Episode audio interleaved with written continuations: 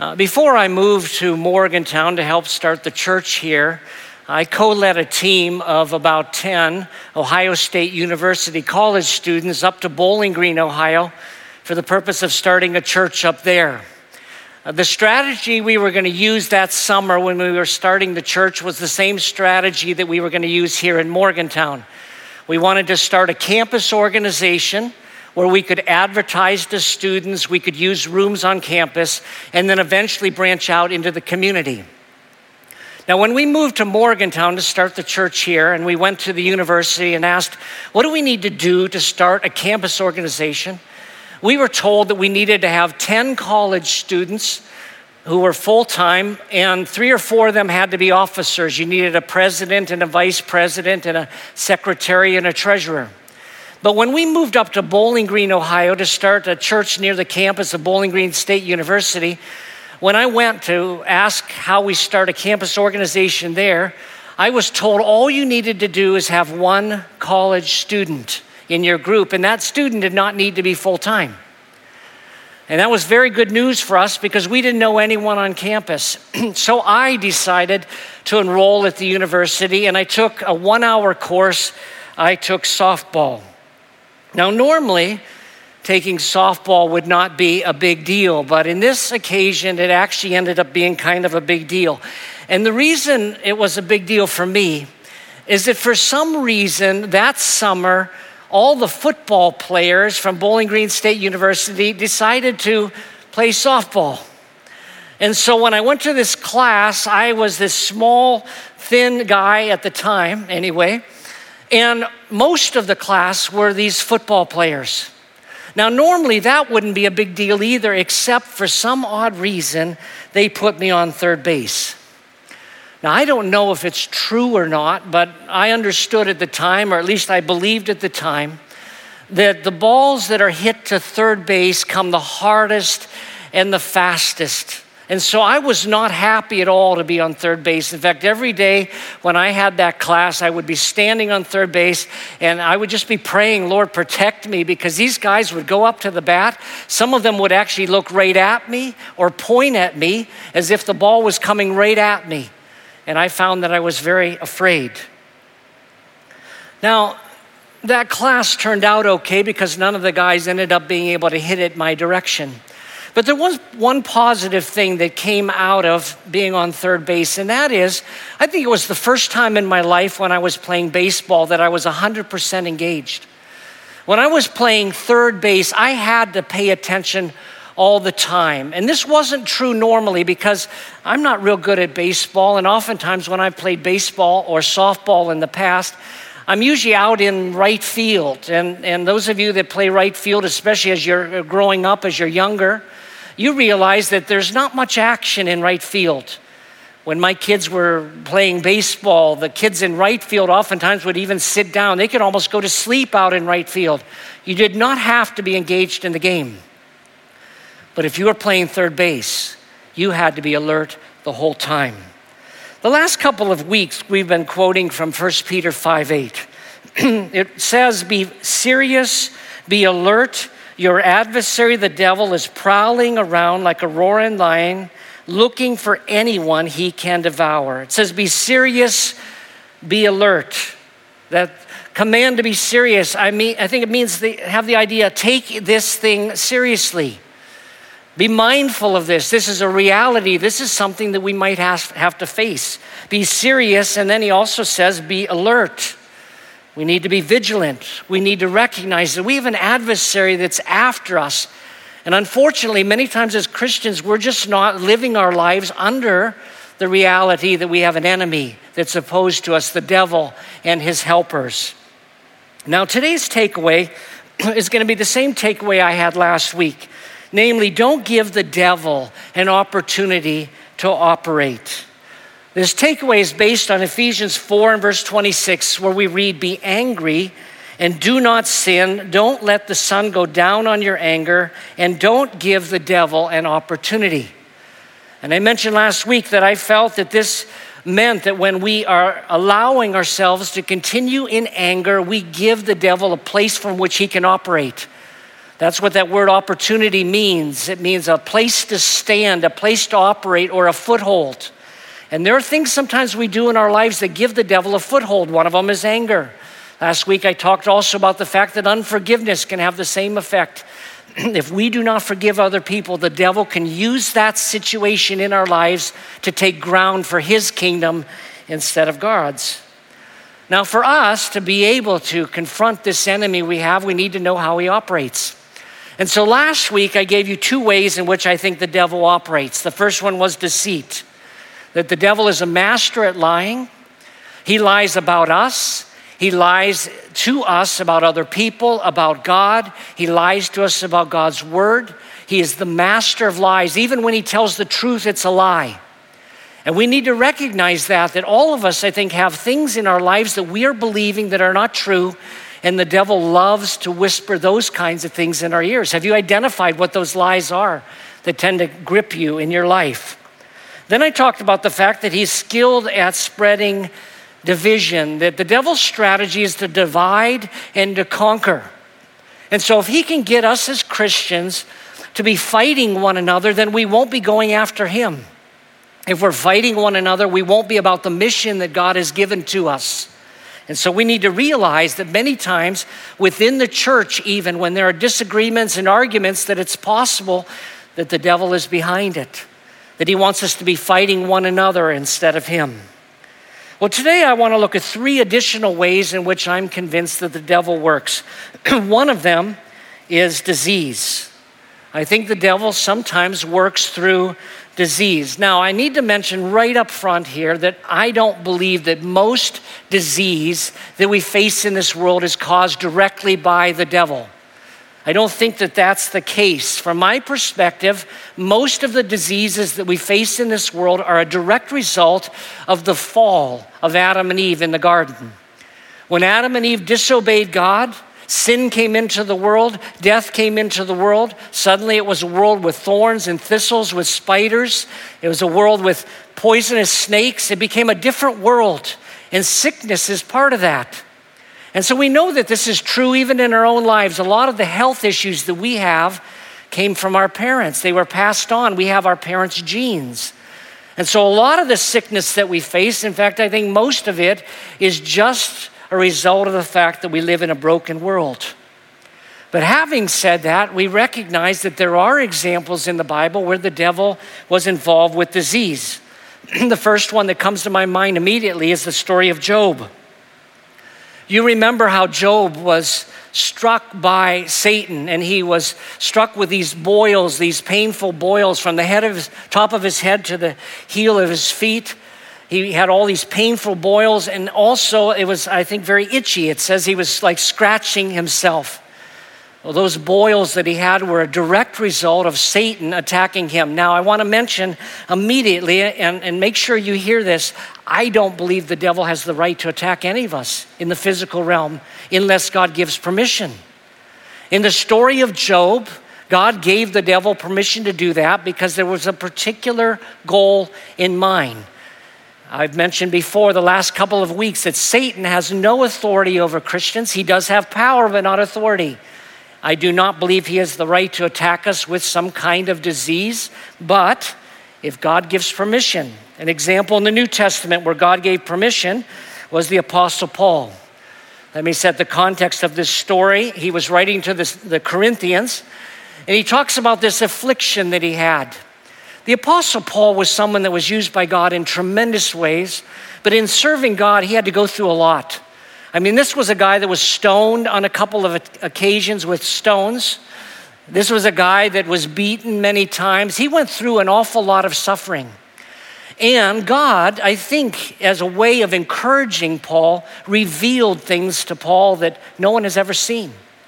Paul describes the fact that, that God led him to this place where he saw things and experienced things that no person had ever experienced before. And these were things that I think were meant for Paul to hold on to as he faced various trials.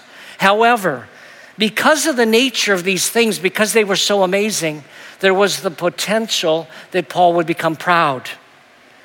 And so we read in verse 7 of Second Corinthians chapter 12, Paul said, Therefore, so that I would not exalt myself, a thorn in the flesh was given to me, a messenger of Satan to torment me, so that I would not exalt myself. Concerning this, I pleaded with the Lord three times to take it away from me, but he said, My grace is sufficient for you. My power is perfected in weakness. Now, this is hard for us to understand. But Paul had some kind of a physical affliction. Most people feel it was some kind of an eye condition. It might have been a stuttering issue. It could have been something else. We don't know exactly what it was. But God gave permission to this, this demonic being to go after Paul in order to keep him humble. And in this case, when Paul prayed about it, God said, My grace is enough for you. This is a good thing in your life because God could not use Paul if he became proud or it would at least hinder the work that God wanted to accomplish in Paul's life. A lot of the miracles that Jesus healed in the New Testament related, or the healings that he did, related to diseases that I think were just normal diseases. Sometimes it was a person who was born blind or they suffered some other physical condition. But in the Gospels, we also have examples where it was also demonic. For example, in Luke chapter 13, we read about someone that Jesus healed who had been afflicted for 18 years. In Luke 13 and verse 10, we read, As he was teaching in one of the synagogues on the Sabbath, a woman was there who had been disabled by a spirit for over 18 years. She was bent over and could not straighten up at all. Now, as we continue reading, Jesus healed this woman, and it caused an issue because he had done this healing on the Sabbath day, and the religious leaders didn't like it. And they confronted Jesus about it, and his response is found in verse 16 of Luke 13. He said to them, Satan has bound this woman, a daughter of Abraham, for 18 years. Shouldn't she be untied from this bondage on the Sabbath day? Now, again, I think most of the diseases in this world and most of the ailments in this world have little or nothing to do with the devil, but sometimes they do. We just don't know many times. And once again, I want us to understand that I don't think the devil has the right to afflict any of us, except that he gets special permission somehow. Now, what do we do with this? Well, I think sometimes when we're sick, you know, we want to ask God to deliver us from what we're going through. And we recognize that this is a physical sickness, perhaps. It also may be a spiritual sickness. We just do not know many times. And so I don't believe that it is inappropriate to pray the way Paul did. He said, Please take this away from me. Please remove this demonic presence from my life. I know several months ago when I went, from my, uh, went through my affliction and my appendix turned gangrene. I began to pray that God would heal me. And I didn't know if it was a physical thing, I didn't know if it was a spiritual thing. I believed in a God who was able to heal, though. I believed in a God who was greater than Satan. And so my prayer really was Lord, if this is physical, heal me. But if this is something that's caused by the devil, I pray you heal me and remove him from my life. Put a hedge of protection, as it's called in the Bible, put a hedge of protection around me. In either case, God restored me to health. Now, in addition to deceit and division and disease, there's a fourth way in which I think the devil often operates, and it's through disqualification. Disqualification. Jesus had just been baptized, and he was led by the Holy Spirit into the wilderness where he'd be fasting for 40 days. And if you know the story, at the end of those 40 days, the, the devil showed up and began to tempt him in some very specific ways. I'd like to suggest that the timing of this temptation was incredibly important. It was very, very strategic. Because if the devil could get Jesus to sin at that point before he even began his public ministry, it would be game over. And I think this is often what the devil tries to do. He tries to get us disqualified. If Jesus had given in to any of those temptations, he would no longer be qualified to be our Savior. And the devil knew that. And so he came at him hard and fast right at the outset of ministry. The Apostle Paul was someone who was concerned about this very issue of being disqualified.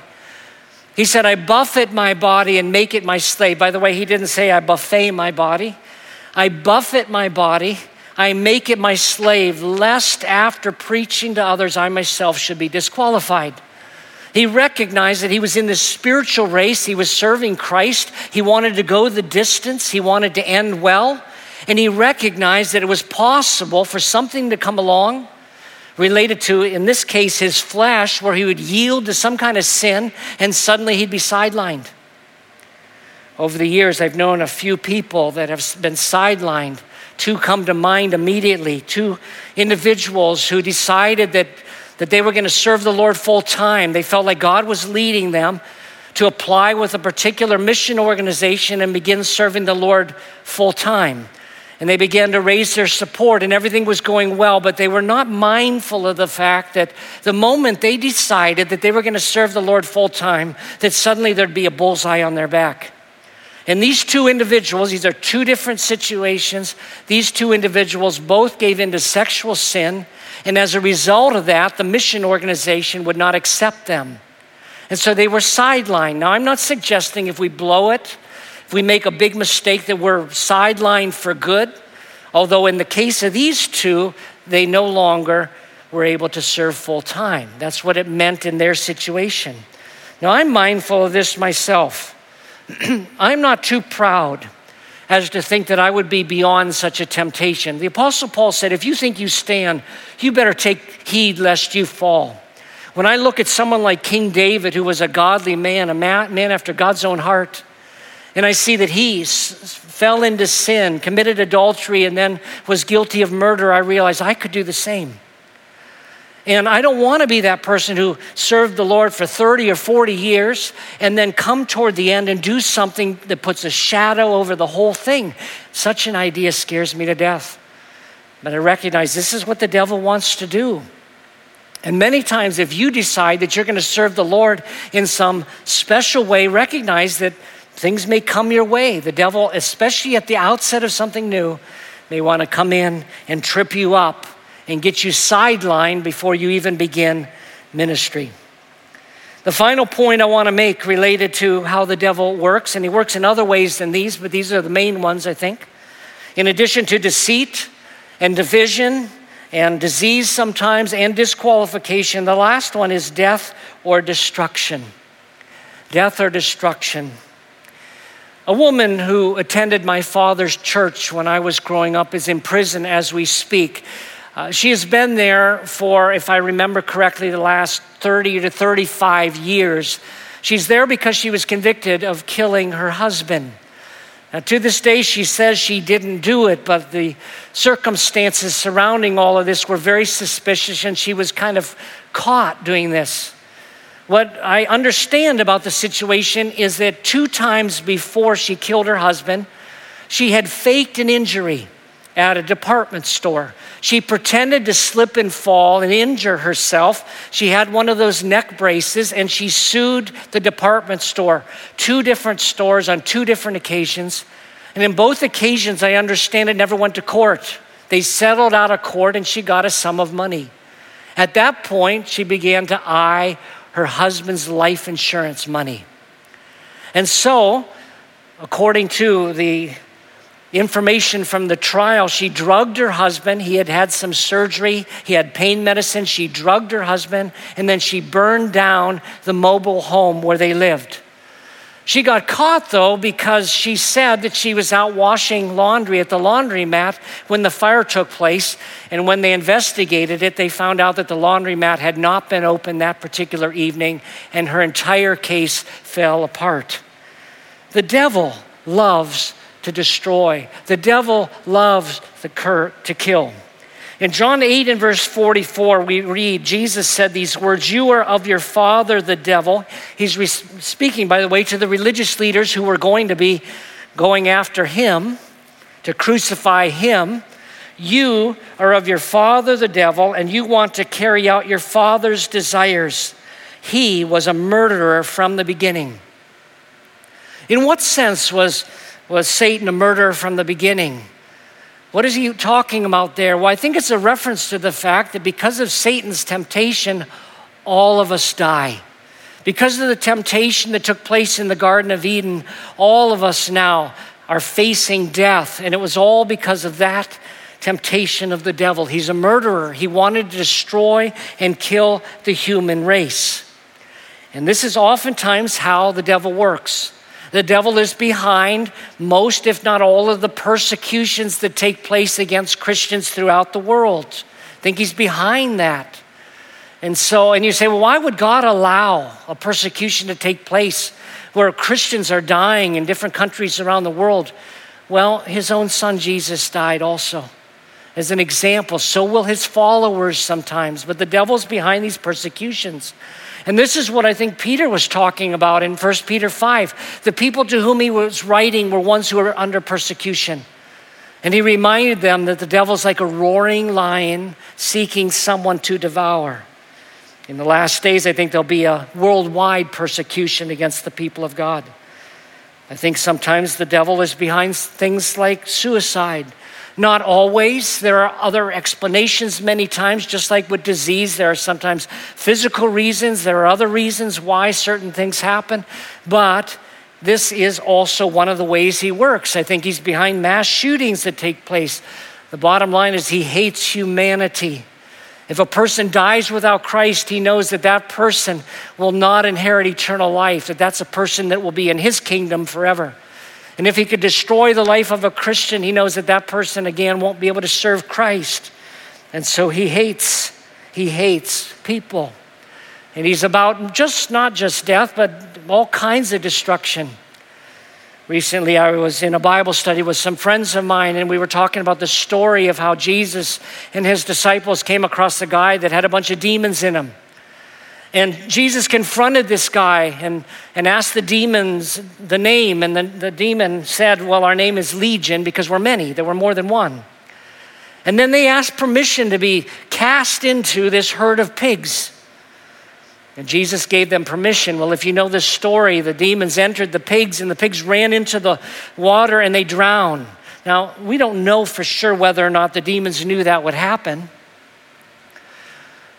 One of my commentaries, though, made this point that this is an example of how the devil just wants to destroy senselessly, that that's what this was about just destroy life, whether it's human life, whether it's other life. This is how he works. And he can destroy through other means. For example, with the story of Job, and again, only with God's permission, but we read how he created thunder and lightning to strike upon the animals of Job, and the servants upon Job died because of lightning. And also, he was the one behind a storm that destroyed the house, probably a tornado that destroyed the house where Job's children lived. And so we realize the devil has a lot of power. Thankfully, again, he doesn't have a lot of authority over the lives of Christians. This is one reason why, the way it's important that you put your trust in Christ. Make sure you're in the kingdom of heaven and not the kingdom of the devil. Now, I want to get real practical here. What do we do with all of this? Well, as Christians, I'm convinced that we have actually three main enemies that we have to confront one is the world, one is the flesh, and one is the devil.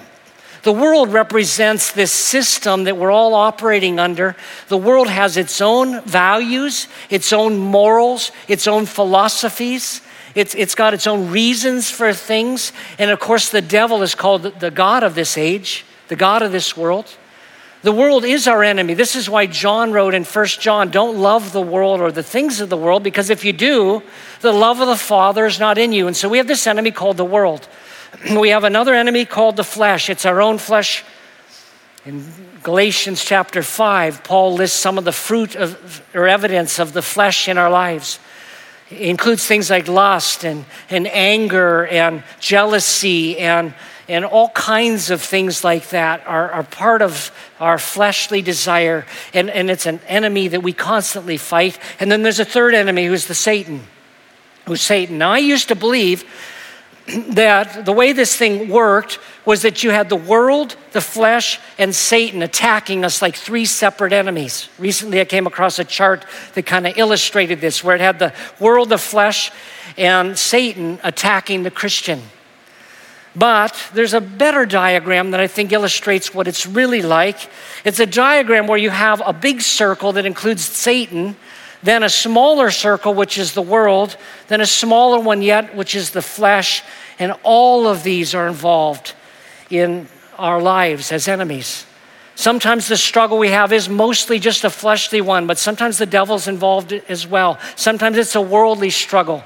Part of our challenge is to identify the nature of the battle that we're facing. And again, many times it's a combination. Let me give you an example. Jesus said that you shouldn't look at a woman to lust after her or you've committed adultery already. And, so when we're, when we're thinking of someone other than our spouse, there's an adultery that's carried out in our hearts. And so we as Christians don't want to be thinking these kind of lustful thoughts. There have been times, though, when I've been driving or whatever, and I'll pass a billboard and I'll see a picture of a woman that's not dressed well, scantily dressed woman, and I'll begin to think sexual thoughts that are not good. And sometimes when that happens, I'll just start thinking about something else, or maybe I'll start praying about it and the thoughts will, will disappear. But there have been other times when I tried to stop thinking those thoughts and it didn't work. And I realized, well, this is a fleshly thing, and, and the world was part of the problem because it planted the thought in the first place. But I'll struggle with the thoughts and I'll, I'll, try to come up with Bible verses. I'll try to think other things. But there have been times I've struggled with those thoughts for like a half hour and they just wouldn't leave. And then suddenly the thought comes to my mind could the devil be behind this? I mean, I'm reminded of the Lord's Prayer. It says, Lead us not into temptation, but deliver us from the evil one. That, that can be translated either, either deliver us from evil or deliver us from the evil one. And I realized that sometimes these thoughts in my mind are not mine at all. The devil planted them in there.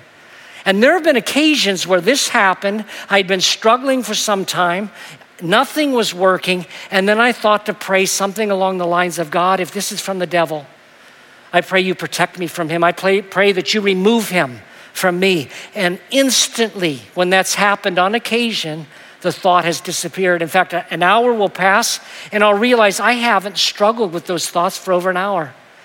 And this is oftentimes the way the three cooperate. We got a world that's going against us, we've got our own flesh that is inclined to some of these things, and then we have the devil as well that's fighting us.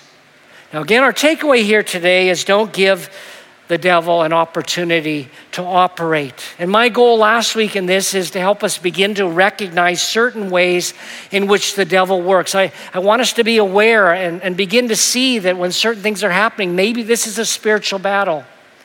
But next week, in particular, I want to address what we do about it. What do we have at our disposal to help us win the battle against the evil one? And so, Lord willing, I want to be talking about that next week. Uh, let me close, though, this morning with, um, as I do many weeks, by just putting an appeal out there to those of you that maybe don't know where you stand with God. Uh, we read in the New Testament that all of us have sinned. We all fall short of God's standard of rightness and wrongness. We know that. We all blow it. And all of our efforts to get right with God don't work. We can't clean ourselves up enough to merit eternal life. Heaven's a perfect place. We're just not perfect people. And so, according to the New Testament, we're disqualified from going to heaven, and we can't fix it. Even if today we decided, I'm going to stop sinning, we couldn't stop. We can't erase the past and we can't make any promises about the future. No, we need a deliverer, a savior. And this is why Jesus came into this world. Jesus Christ came into this world specifically to live a sinless life so that the sins of the world could be charged against him. Jesus became sin for us so that God could declare us righteous. He died in our place and for our sin. The justice of God against the sin of the world was poured out against Jesus. And he did die and he was buried, but three days later, he rose again from the dead. The payment that he had made on our behalf was accepted by God the Father. And so, how do we receive this forgiveness, this gift of eternal life?